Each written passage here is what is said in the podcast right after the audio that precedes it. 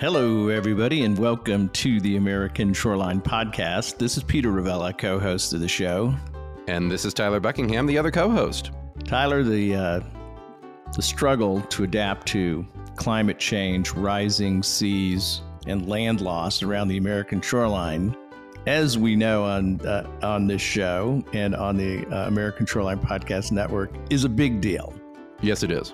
And uh, there's a place I think that is often overlooked by people around the country uh, that don't realize that the leading state in tackling this problem, both from a financing financing standpoint, from a project planning standpoint, and from an execution standpoint, is our good friends over in the state of Louisiana, Tyler.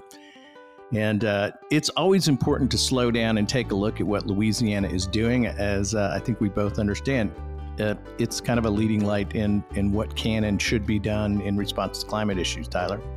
It is, and at the heart of it, Peter, is the Old Man Mississippi, uh, the great watershed of the eastern half of the United States uh, that empties into the Gulf of Mexico, carrying with it all of that soil, all of that water and runoff from the heartland, bringing it to the coast and up, and to a place where we have developed and dramatically transformed uh, to suit our modern needs.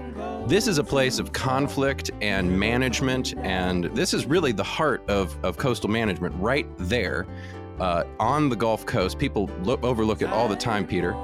And the management techniques that are being developed on that part of the American shoreline are some of the most, it's kind of like looking into the future. Yeah. This is where some of the most researched and uh, far looking new techniques are being developed. And today we're going to explore what that looks like.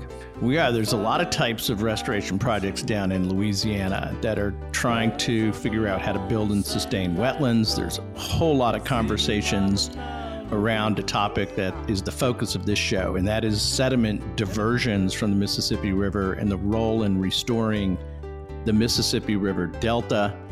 As you said, Tyler, it's a complicated topic, and we've got an incredible guest today to help us work through that. Joining us on the American Shoreline podcast today is Rachel Rhode with the Environmental Defense Fund, and she is leading uh, efforts from EDF uh, she is the uh, manager of climate resilient coasts and watersheds. She's been involved in Louisiana for many years and a real expert to take us through this issue of sediment diversions and how those uh, those projects are coming together in Louisiana. Can't wait to talk about it, Peter. One of the things I love about the coastline is that it shows us how interconnected everything is. And when we're talking about sediment diversions and the connection between watersheds and coasts and climate adaptation, man, that's going to be a good show. I'm looking forward to it. But first, a quick word from our sponsors. The American Shoreline Podcast Network and Coastal News Today are brought to you by Geodynamics, an NV5 company specializing in providing accurate surveys of complex coastal environments worldwide. Driven by marine geology, coastal science, and remote sensing, our researchers use the latest technology to provide meticulous data products to support our clients and answer their toughest questions. Geodynamics carefully designs and executes a variety of hydrographic, geophysical, sub bottom, and near shore surveys using our fleet of customized vessels and sensor configuration. You can find us at nv5geospatial.com. Geodynamics, delivering solutions, improving lives. Be sure to subscribe to the Coastal News Today Daily Blast newsletter for our latest updates from around the American shoreline. Like what you're hearing and want to support the network? Sponsorship packages are now available. Go to coastalnewstoday.com slash advertising to learn more. Rachel Rhode, welcome to the American Shoreline Podcast, and thank you so much for taking time out of your busy day to uh, talk to our listeners around the country and around the world. Yeah, thanks so much for having me. Excited to to be talking with y'all. So, manager of climate resilient coasts and watersheds, uh, introduce us to uh, your work at EDF, and if you wouldn't mind, share a little bit of your personal background so our listeners get a feel for uh, who they're listening to today. Sure. So, so obviously, uh, like you mentioned, I've been working in Louisiana now for for seven plus years with EDF. I um, eh, quite a ways away from EDF, or excuse me, from Louisiana, where I grew up. I grew up along uh, the Mississippi River, but in the suburbs of St. Louis. So I am a Midwesterner at heart, but I've always had a, a soft spot for the Mississippi River um, and knew very early on uh, at a young age that this was something I wanted to work on. Um, always been interested in environmental science. And so I kind of kept through that uh, growing up along the river and decided to go to school um, in Florida for marine science, which uh, doesn't seem connected to the river, especially when you're from Missouri. But uh, found out in grad school that I could actually really connect my love of the Mississippi and also looking at uh, the Delta where its connection to the Gulf is. So, really using my marine science expertise and my love for the river um, I did my thesis on river diversions uh, and their impacts or potential impacts on uh, oysters in Louisiana. And so uh, it was just a natural fit coming out of grad school that uh, EDF had an opening to to work on a team, a coalition in Louisiana, uh, to be able to support the efforts that have been going on down there since Katrina with this this group of NGOs. So that's kind of a little bit of my background, and I've been working ever since on uh, advocating and, and trying to make sure there's investment in these coastal restoration projects that we hope will protect communities uh, from things like flooding and storm surge. And um, we're now expanding our work in Louisiana and, and, all along the East Coast and other states in the Gulf. So um, it's it's a, an issue that's been close to my heart uh, ever since uh, I was little, growing up along the river. So I love it. I love it. I'm a huge uh, Mark Twain guy, and so uh, the yes, you yeah. know moving up and down the river and uh, all the way down to the delta, I just really a cool connection between the heartland of the country and the Gulf Coast. And uh, let's talk a little bit about river diversions. What are they, and why are river diversions important for shorelines? Yeah, so river diversions are, are definitely uh, not a new concept, especially to Louisiana. They have been around for for decades in terms of of thinking about this type of solution. So um, it's been evident to the state of Louisiana that this is a tool, uh, just one restoration tool in their large toolbox of other solutions. Um, and so they, you know, have perfected the science over the past few years at looking at what uh, river di- diversions can do in terms of building or sustaining land. Um, essentially, what is being looked at, um, diversions are really just a way to reconnect the Mississippi River to adjacent wetlands um, that historically the river used to be connected to, but have been cut off due to uh, levees and other structures that we've used to help channelize the river. So it's it's really a way to kind of use the natural processes um, and then you know the river itself as a way to renourish wetlands um, adjacent to the river and, and try to build allow sediment to, to elevate over time and build land. And, and hopefully it's a long-term solution against things like sea level rise um, and also protecting communities from flooding and storms complicated projects that we're going to dive into in more detail. Uh, I do want to, for the listeners out there, mention the coalition uh, that you uh, referred to, uh, the Restore the Mississippi River Delta Coalition, uh, led by our very good friend Tyler and, and host of the Delta Dispatches podcast on ASPN, Simone Maloz. Uh, this organization includes the Environmental Defense Fund, National Audubon Society, the National Wildlife Federation, a bunch of expert groups that participate constructively in the planning of the future restoration projects for Louisiana. And I just want to put that on the record. Uh, Rachel, would you like to say anything else about the, the, the, the Restore the Mississippi Delta Coalition? Really an important uh, and effective organizational group. I'm really proud, proud to have you guys on the show. Yeah, it's it's been a pleasure uh, being a part of the coalition. It's it's amazing to see five groups come together, um, still obviously having the individual traits of each organization, but really being collaborative. Um, and over the years, successful at just helping guide the state with the latest science and research and helping them, um, you know, advocate for investment and funding um, to really be successful and implement these projects. And, and we're able to kind of act as a liaison between the state and the communities in Louisiana and, and really bring everyone to the table um, to advance restoration and, and hopefully keep Louisiana, Louisiana around for um, for future generations. And I should also mention the Coalition to Restore Coastal Louisiana is part of that organization and the Pontchartrain Conservancy, two other really great organizations, uh, all getting credit for the work. Um, we, you know, when we think about coastal restoration in in uh, Louisiana, Tyler, I you know the first thing that comes to mind for me is the Coastal Protection and Restoration Authority, the CPRA, which is the uh, the main state organization instrument in the government that that uh, uh, undertakes these plans and undertakes the restoration program for the state. Uh, Rachel, introduce us, if you would, and our listeners around the country to the CPRA and their role they've been really integral uh, in, in being able to have the authority right uh, that's important uh, t- to move forward on on things like coastal protection and restoration.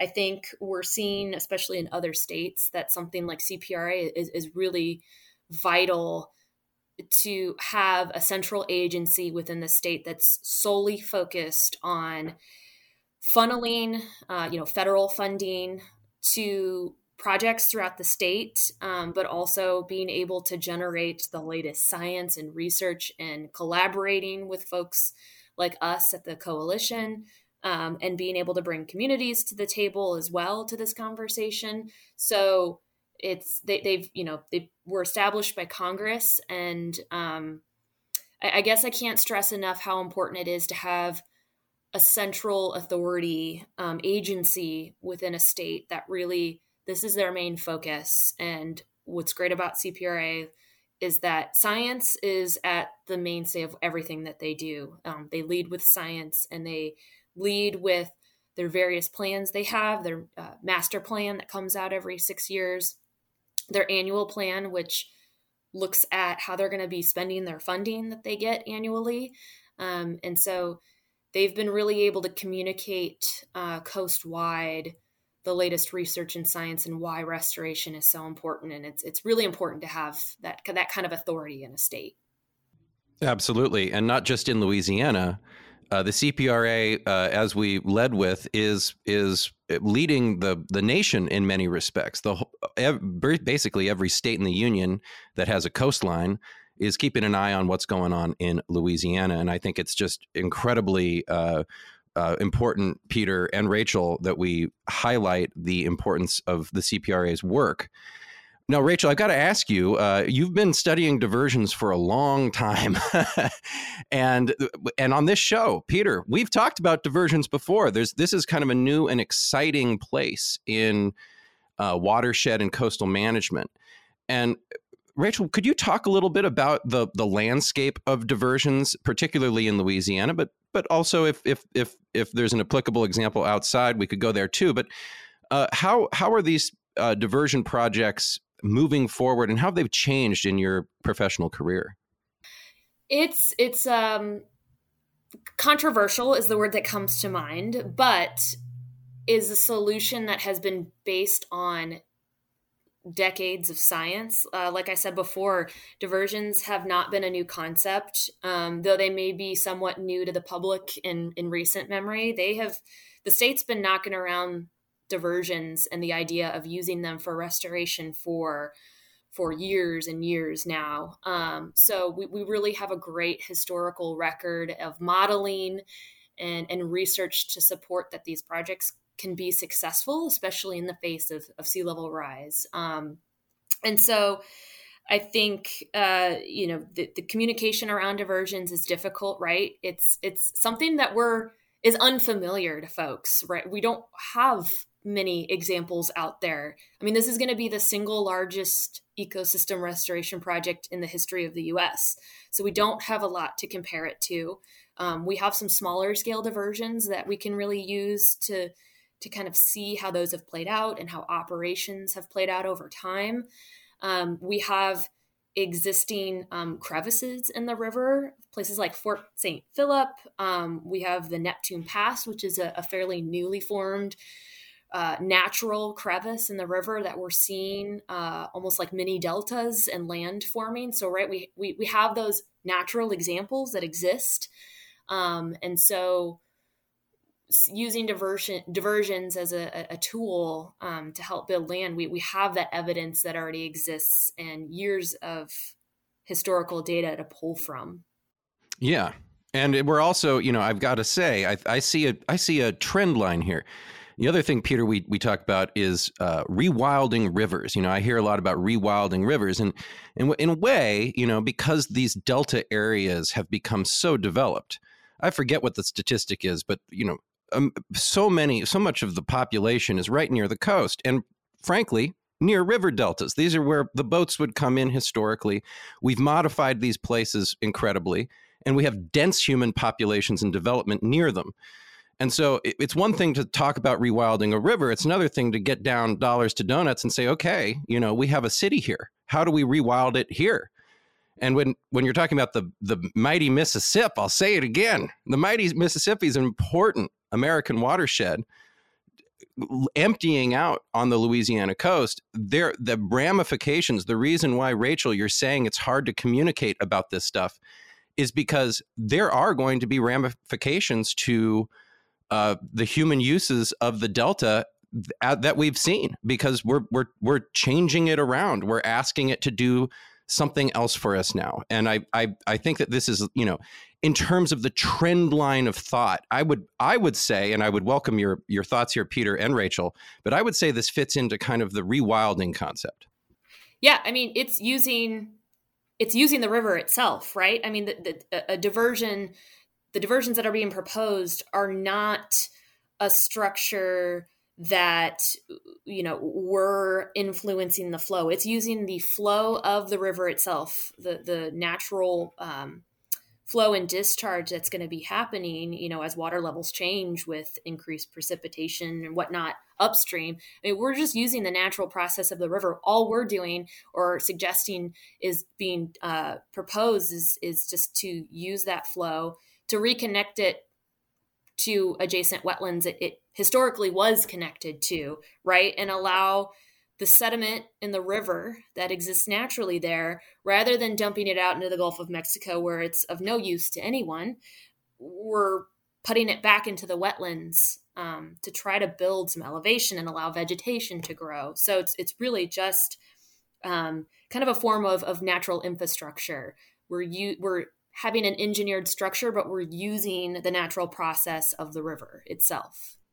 Well, it makes a lot of damn sense. I mean, I think people uh, generally, uh, coastal professionals around the country, uh, generally are aware that over the 20th century, we channelized and modified the Mississippi River to an incredible extent. And as you said, the freshwater and the sediments that have fed and built the Mississippi River Delta are now shunted off uh, to the end of the river out into the, the crow's foot.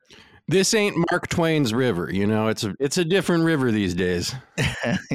we've we've met we and, and what we're talking about now is punching holes in those levees and rediverting the river into a more natural braided uh, system of of sediment deposition. And uh, Rachel, introduce us to one of the. I think let's talk about one of the major uh, sediment diversion projects that's uh, well along in the planning at this stage, the Mid Barataria Sediment Diversion Project. Uh, if you would introduce our listeners to what that project is, and uh, if you could describe it a little bit for us.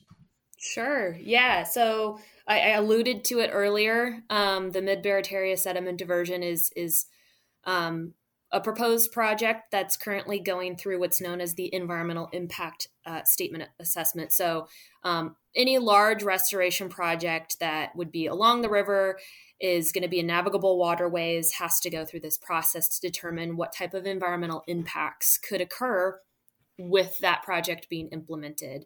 Um, this is, like I mentioned, the going to be the single largest ecosystem restoration project in U.S. history. So um, it's it's definitely an, a, a, new concept for everyone in terms of the scale. Um, and so the Army Corps of Engineers, um, which, if folks are not familiar, is the federal agency that deals with all navigable waterways and is um, dealing with the uh, EIS, the environmental impact statement process for this particular project um, in partnership with CPRA.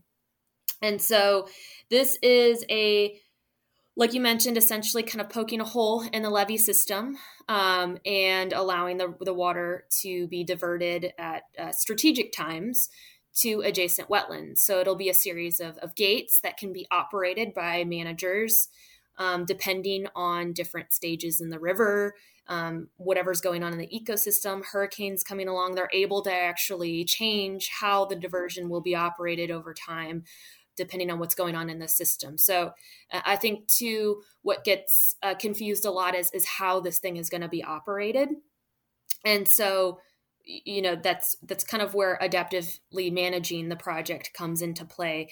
But obviously, you know, it's it's going to be only um, you know open at certain points when the river is really high in the river you know the river's really high and allowing for that huge peak and flow of water to be able to um, hopefully protect communities like New Orleans, right? When the river's really high, there's it's always a bit nerve wracking to be in New Orleans when um, you could have some overtopping of levees. And so, operating the diversion appropriately for a situation like that will allow you to divert that huge volume of water into wetlands um, where it can be dispersed. And um, you know the, diversion if, if it were to operate at maximum capacity is about 75000 cubic feet per second i i'm pretty sure it's very rarely ever going to be operated at that level.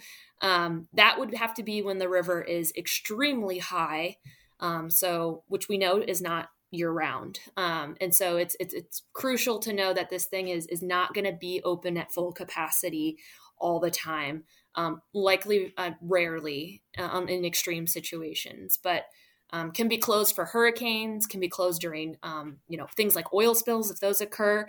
They'll be operated appropriately um, in order to protect protect communities. It's a good idea, as as you guys have noted, and and uh, folks uh, involved with the Restore the Mississippi River uh, Delta Coalition have pointed out uh, between 19 for the listeners out there between 1932 and 2016 in the Barataria Basin of Louisiana. This is down in the Delta.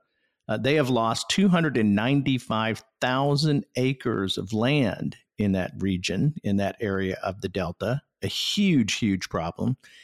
And the loss of these marshes and coastal lands, uh, real threat to the upland communities, including the city of New Orleans. It really reduces the resilience of the coast to hurricanes and storm surges. I mean, I think we all understand the necessity of working to restore these wetland areas. And uh, as you point out, Rachel, the key feature of this and why I think it should move forward uh, is the fact that you're building a gate that can be operated. Uh, this isn't a one time decision to divert a chunk of the Mississippi River into a particular side basin of the Delta.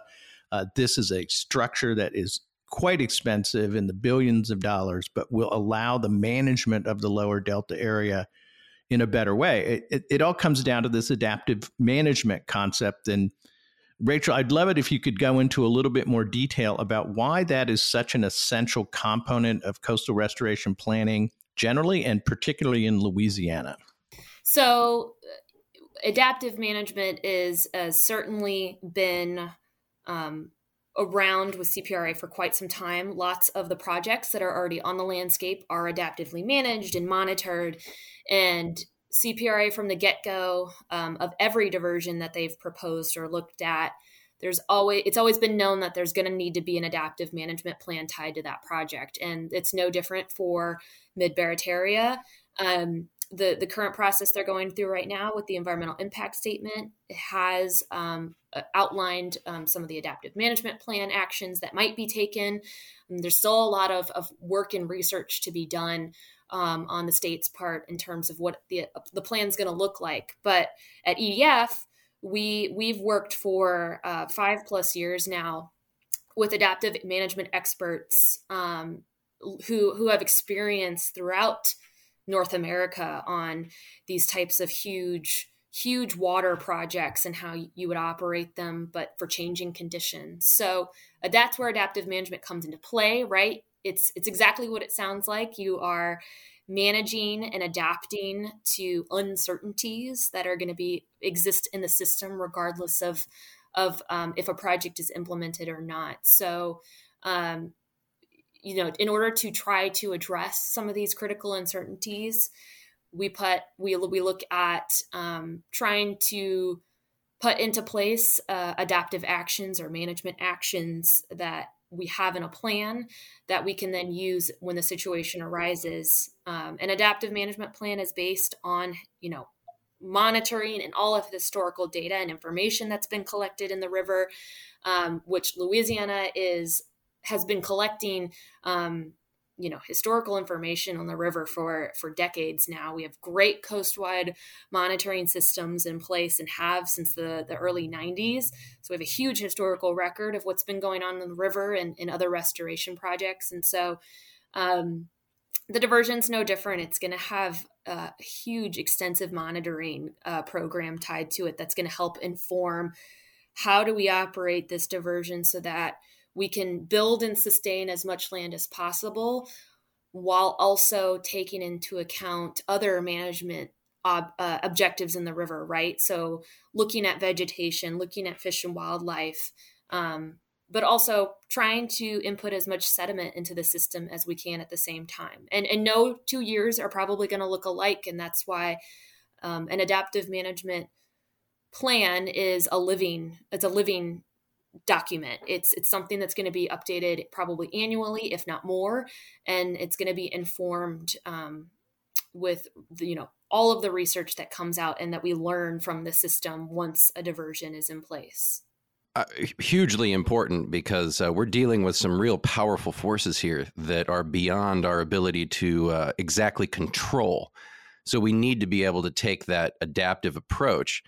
And uh, the other the other important thing is that this adaptive management concept uh, is done typically transparently. You know, in the case of New Orleans, we mentioned this. Uh, the case of Louisiana, we talked about the CPRA, and uh, it, it allows the public to kind of see what the management criteria are, how things are doing, how new data is being integrated into decision making. So I, I, have to say, I think that this is beyond just sediment diversions. Adaptive management is a is a great way to manage uh, coastal and shoreline projects. And tell me, Rachel, what is the current state of public support for diversions in the state of Louisiana? It's um, it's definitely. I think there's a, a lot, still a lot of confusion that exists around diversions. Um, one thing that we actually tackled recently. Um, so going back a couple years ago, EDF decided, along with the coalition, that we wanted to get kind of a, a, a few folks from large stakeholder groups, right? So fishermen, uh, landowners, folks who were not necessarily pro or anti diversion, um, you know, regardless of their view, we brought them to the table um, and, and, tried to talk about um, diversions in terms of how do we actually operate these things. And so we introduced the concept of adaptive management to these folks who have, have no idea what adaptive management is and how it fits into the context of, of how you operate a diversion. So um, we got these folks together, educated them about what is adaptive management, what does it mean for a diversion, where do they fit into the process, right? Because adaptive management is not only going to be informed by science, but it's also going to be informed by stakeholders and the communities that it impacts.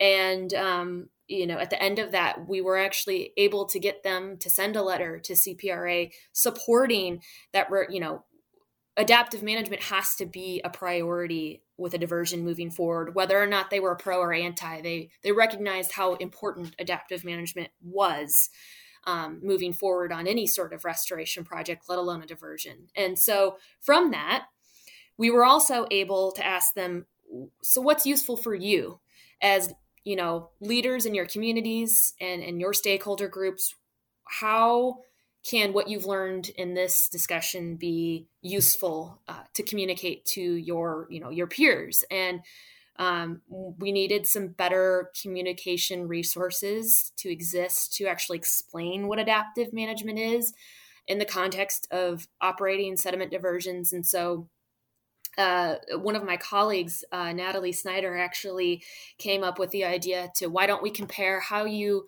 perfect and make a gumbo recipe to how you operate a version with adaptive management.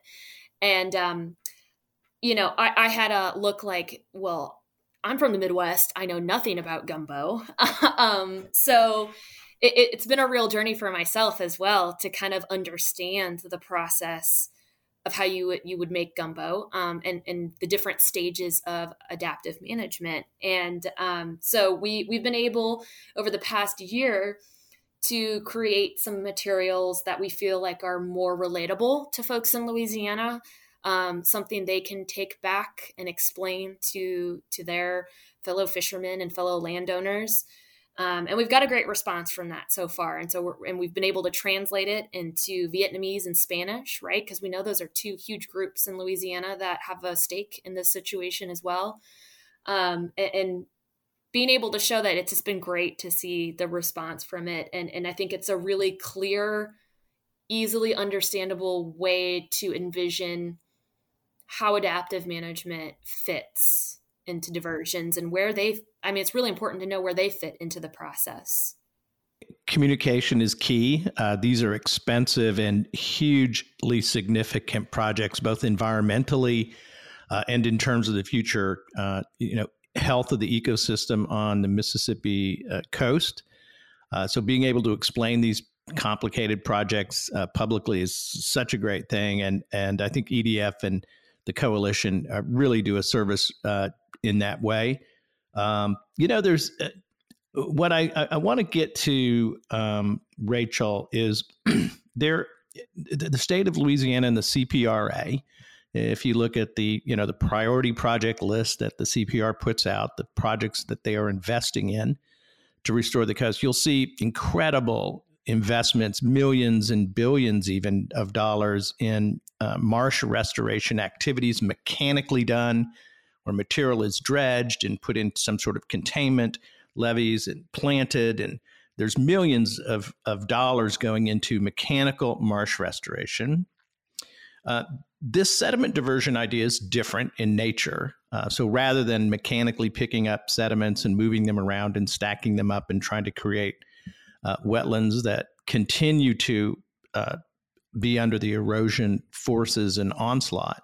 Uh, sediment diversions is using, as you're saying, the natural flow of the river and the sediment load that it carries to build marshes, as has historically successfully done to build the entire Mississippi River Delta. Um, can you comment on this uh, this differentiation between mechanical restoration of wetlands versus the sediment diversion idea? The state pursues both with great vigor. Uh, what do you think is the right balance? How do these projects, how should they fit together? Why is sediment diversion a, an effective and appropriate alternative to the mechanical restoration of marshes that is also occurring?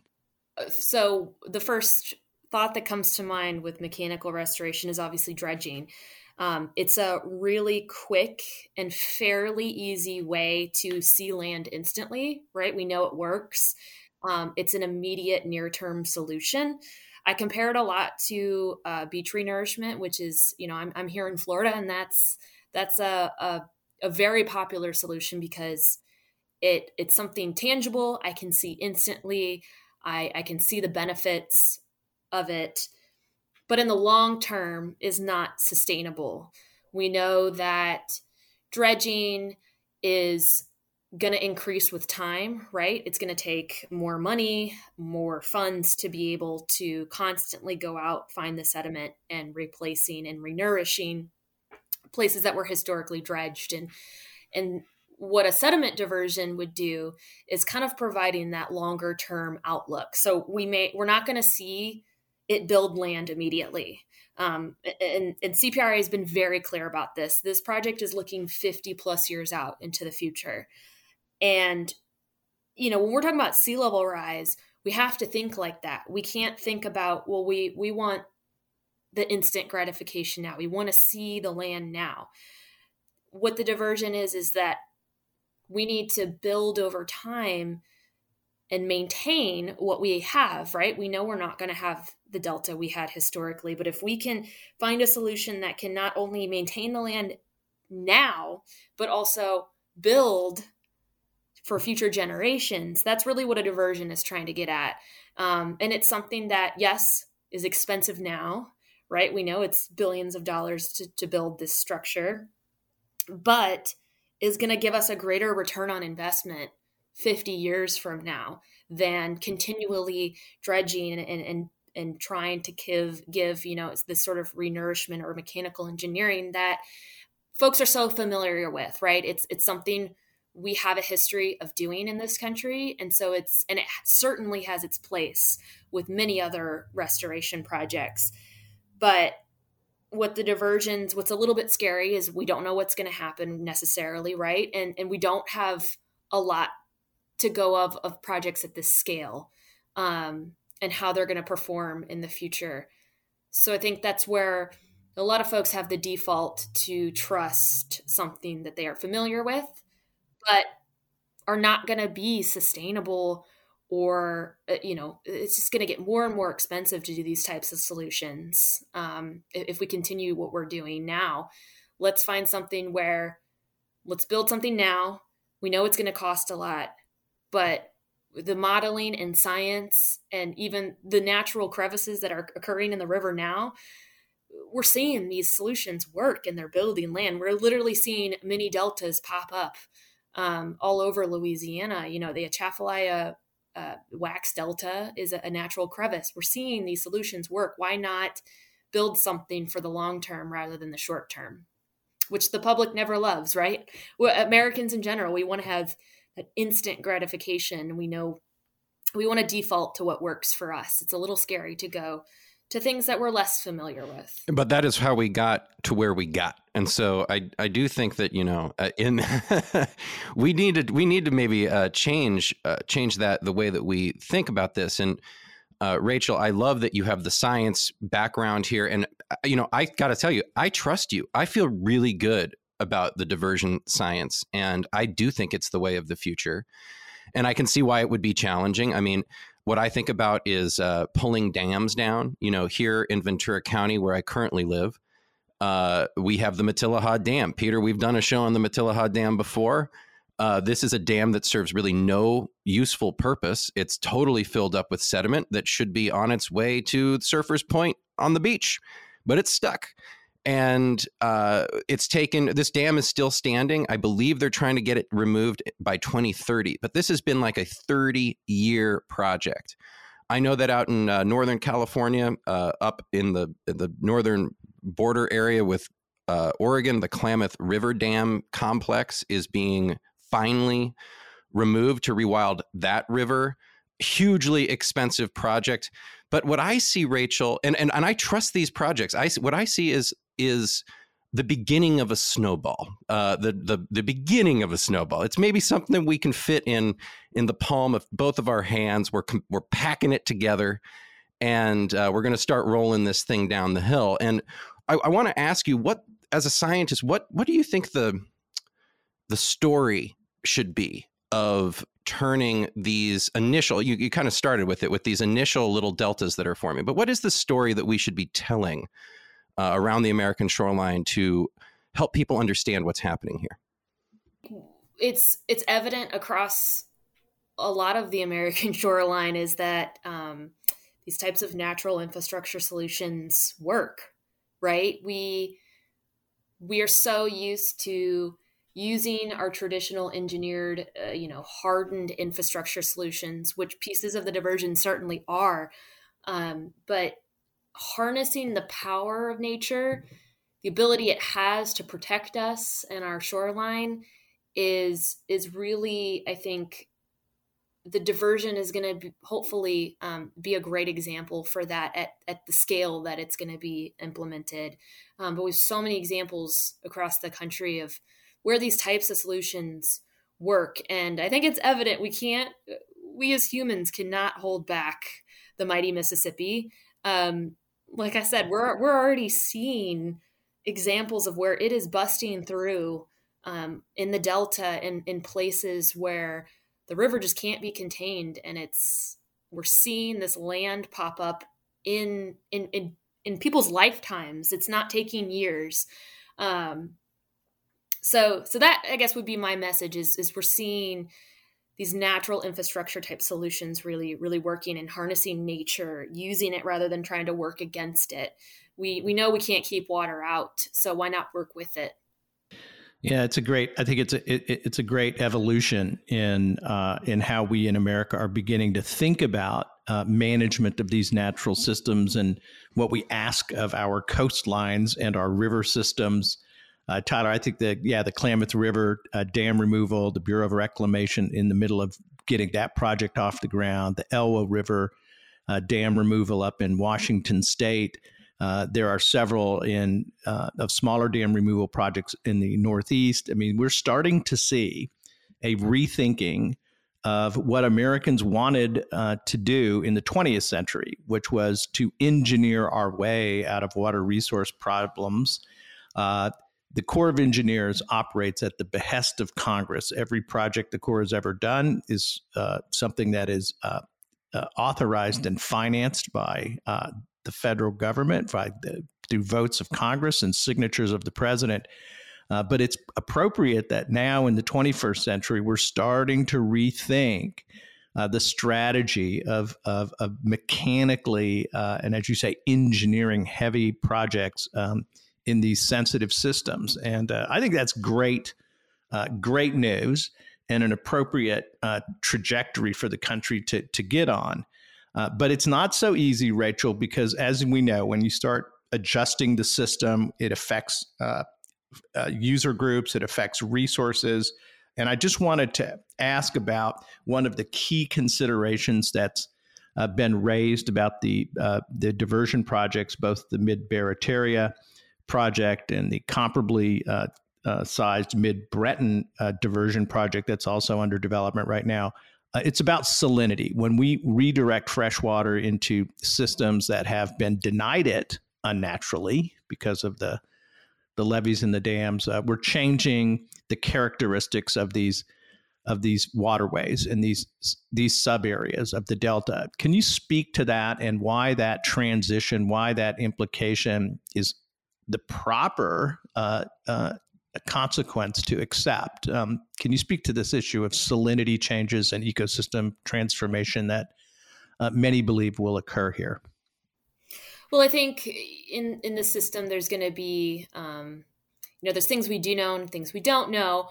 We we there's uncertainties that are going to exist in the system. Salinity being one of those. We can we can model our hearts out, right? But um, there's going to be critical uncer- uncertainties like salinity that are going to be um, always something that needs to be monitored and considered with these projects. And and really, the, the only thing I can say is this is this is why we're pushing so hard to make sure we have a robust adaptive management plan for these projects.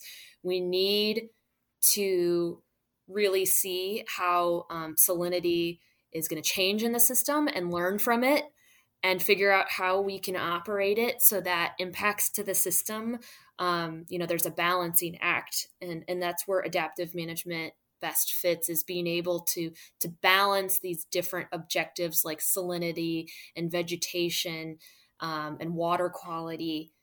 We're, we're going to use adaptive management to try to balance all those for the best outcomes while also trying to build land at the same time um, you know, estuaries, the delta, the, they're very dynamic, uncertain systems.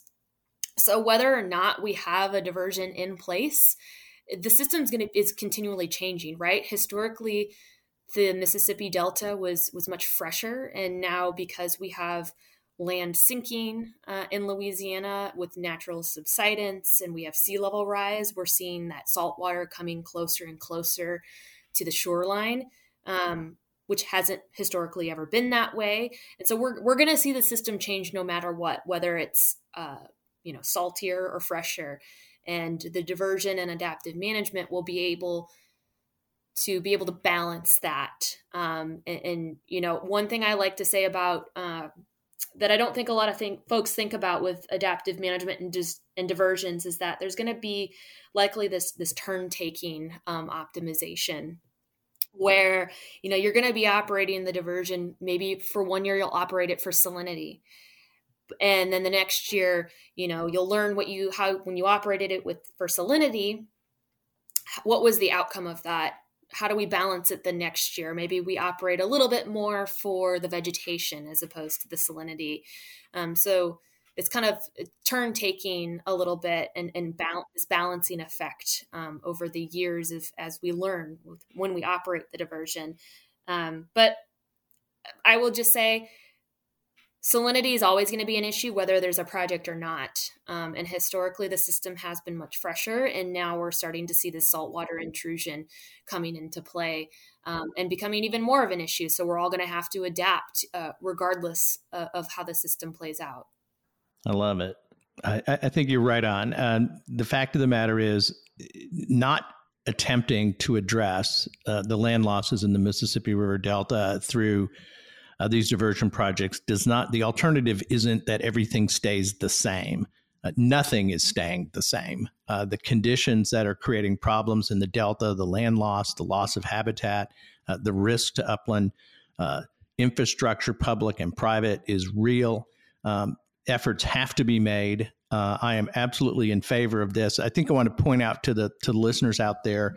Uh, you mentioned that essentially the mid Barataria diversion structure is a spigot. It's a faucet you can open and close uh, to allow uh, the, the the redirection of up to seventy five thousand uh, cubic feet per second of Mississippi River flow just to put that in context, the average flow in the Mississippi River is in the hundreds of thousands of CFS, 400, 500, 600,000.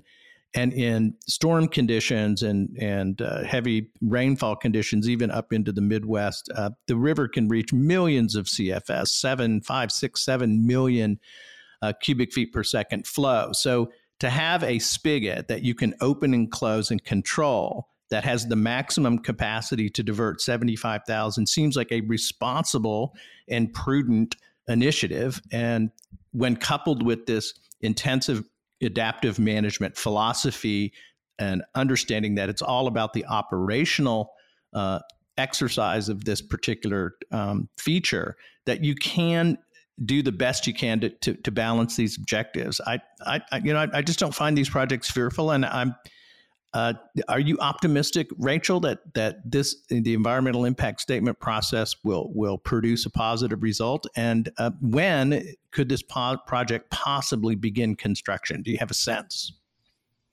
Yeah, so I'm very very confident. Um, you know, I like I said, I'm from St. Louis. I, diversions were not something on my mind. I didn't have a lot of experience with the Delta region growing up, and and the more I've learned as I've gone through my schooling and, and started my career at EDF is the sheer amount of science and modeling that exists on these concepts of diversions is incredible. Um, we have such a history of, of really, really taking a hard look at what these restoration project types can do. It's it's not something that someone just one day decided to propose and here we are. I mean, it was it was years and years of really thinking through is does this make sense for Louisiana?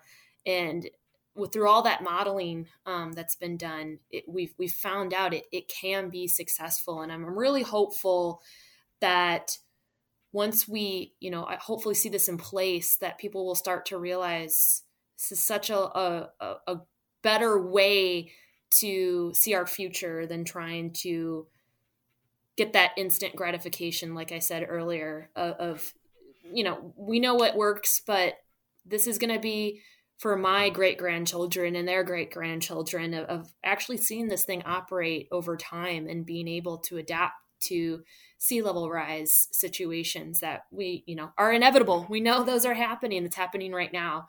Um, as far as construction goes you know so the the final environmental impact statement just came out um, and is is we are currently waiting for what's known as a record of decision to be signed um, within the Army Corps of Engineers, and from that, Um, ideally, the project will be issued the permits it needs in order to start construction, and that could begin as early as as next year. Um, this it's obviously a, a massive project, so it's going to take it's going to take a few years to to get it built onto the landscape before it's operated, um, but could start as early as next year. Love it. And ladies and gentlemen, if you're looking for a high profile example of adaptive management, think about the space program.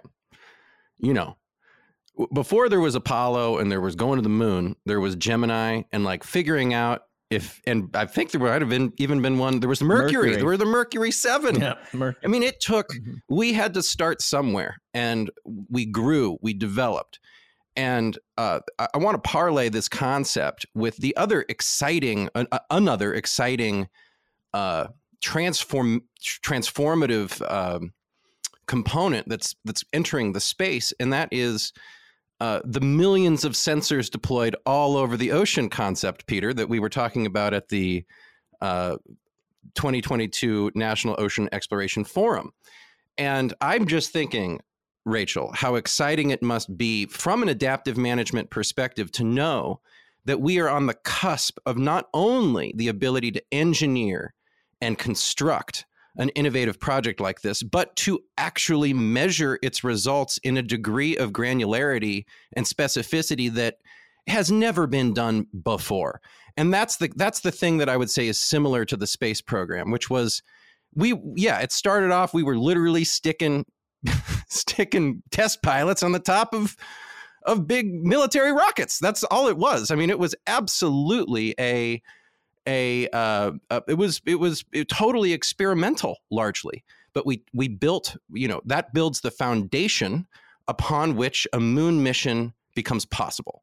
And i think that when we're talking about the american shoreline we should frame up uh, what we are doing right now as the mercury moment of shoreline management. Rachel do you have any thoughts on that? Do you agree with me or is that crazy? No totally agree. Um, i think we get this thing on the landscape and the sheer amount of monitoring that's going to be done and the amount of data we're going to get eh, we're going to learn so much once this thing i mean and we're, we're currently trying to learn as much as we can before this thing gets constructed right? But the amount of information and research we're going to gather when this thing is in place is going to be monumental. And i think a lot of other um, states are, are going to be looking at how this you know the information that comes out of this is going to be insane. Um, so from a scientist perspective, I'm very excited about that. Um, and, and I think Louisiana is learning at the same time. I think they're going to be getting a lot of information that's going to help inform other diversions. And I think it's worth noting that, you know, we're talking about one single diversion right now, and there are multiple being proposed and, and another, you know, kind of shortly following this Mid Barataria project. This is a system. These are not going to be working in isolation of each other they're going to be feeding off of each other, operating uh, with each other. And, and, so I think what we learn now uh, is really with this diversion is going to be informing how we do restoration probably all along the coast um, for decades to come. I absolutely agree. And I just want to, Peter and I were uh, talking before the show about some of the politics of uh, this kind of project, you know. And again, I'm going to look at the space program. It's a good historical analysis. Uh, the space program was really expensive. There was perceived to be kind of an existential threat with Sputnik. Uh, we were losing the race. We we really had to get into it, and but really there became two critiques. You know, two ways to to politically break down what was happening. One would be, and I'm going to call this the the optimistic perspective, is what I said earlier. We're learning. We're getting better. It's about improvement. This is a policy of improvement. I think that's a really good argument. The skeptic argument, though, is you don't know what you're doing. You are waffling around. You don't even have a clear vision. And I think that as uh, as Americans on the American shoreline, when we look toward our own adaptation, I think that we really need to have that optimistic, particularly when the science is there. You know, show me the data, show me the adaptive management plan, but the open mindedness to go down the road of of trying these new methods, I think, is absolutely uh, politically where we need to be. It's exciting. There's a lot of opportunity for for ex- success and improvement here, and that's good for all of us. Rachel, I'd love you to comment on that. I think uh, Tyler, that's a great point. It's about the willingness to uh, to to open your eyes to new opportunities, new approaches. They're not easy to do. Uh, Rachel, I, I, are you feeling like the uh, that the that the Louisiana leadership is is generally open to that kind of an approach at this stage? I do. Uh, CPRA has been super transparent, I think, with with all levels of state government in Louisiana about uh, what this project is. Uh, they've never shied away from saying what could be the the potential impacts, but also what can be the benefits. Um, so I do see a lot of momentum. Um, you know, because Louisiana has been working on restoration for so long, and having something like CPRA exist there is a lot more confidence for folks at the you know in the state legislature in Louisiana to really understand okay we, we you know we've seen all these other restoration projects that have been put on the landscape. We've seen them survive after hurricanes have been hit. They've been successful in situations of flooding events. So we have this agency that has all this information and modeling and data and research and they've put a lot of they've seen that success in the past and i think louisiana understands we need we need to we're, we're doing something that has value and has a lot of science behind it um, if that makes sense. Yeah it does. And i want to point out for the record uh, in the in the uh, fiscal year 2023 annual plan this is the cpra's annual spending strategy, both on project development and project construction, uh, includes get this 1.1 billion dollars for their coastal coastwide monitoring program. Uh, the coastal the coastwide reference monitoring system it's called but a billion dollar investment tyler in this kind of big data collection necessary for adaptive effective adaptive management so louisiana is putting their money in the right place by by really focusing uh, on that monitoring uh, system that they're building, Tyler. Yeah, I totally agree. And we will be watching and continuing to cover the drama as it unfolds. And I've got to say, I'm looking forward to it. I think that this is, uh, as we like to say on the Louisiana coast, we're kind of looking into the future for all the rest of us. And uh, when I think about the Klamath coming down out here in California and the Ventura Dam, I think about the Louisiana Delta. I think about all the lessons in management, the the costs, the the the impacts, uh, you know, the, the impacts that are going to be felt downstream from these projects and how those will be dealt with. Louisiana will be a little bit ahead of the rest of us, and that is to our benefit. We get to we get to look at them and learn from it. Rachel, how can listeners learn more about adaptive management uh, in the Mid Barataria Sediment Diversion Project and follow the work of EDF and the other members of the Restore the Mississippi River Delta Coalition? So we do have um, a website that you can go to. That's the coalition website. It's MississippiRiverDelta.org. Um, if you want to know more specifically about adaptive management and diversions, um, you can use that same URL with backslash adaptive management, one word. Um, CPRA themselves at the state level have a great uh, sediment diversions webpage. They have very interactive interfaces on their website, specifically dedicated to uh, Mid Barataria and Mid Breton, if you want to know more. Um, and we encourage folks to, you know, if, if, you're interested in wanting to know more about um, the coalition that we're a part of, um, as well as um, other restoration projects in Louisiana uh, we encourage folks to sign up for um, the coalition's emails to be informed on how projects are um, being implemented and their progress. And uh, more to come on the diversions. It's going to be, I think, uh, an exciting, eventful year coming up in that space. Indeed, I hope so. Ladies and gentlemen, it is Rachel Rhodes. She is the manager of climate resilient coasts and watersheds for the Environmental Defense Fund, part of the uh, nonprofit organizations that participate constructively in the uh, planning and restoration of the Louisiana coast. Uh, Rachel, thank you so much for taking us through what is one of the most exciting uh, restoration efforts on the American shoreline and explaining, uh, taking our listeners down the path of better understanding this particular project. We sure appreciate your time. It's been my pleasure. Thanks for having me.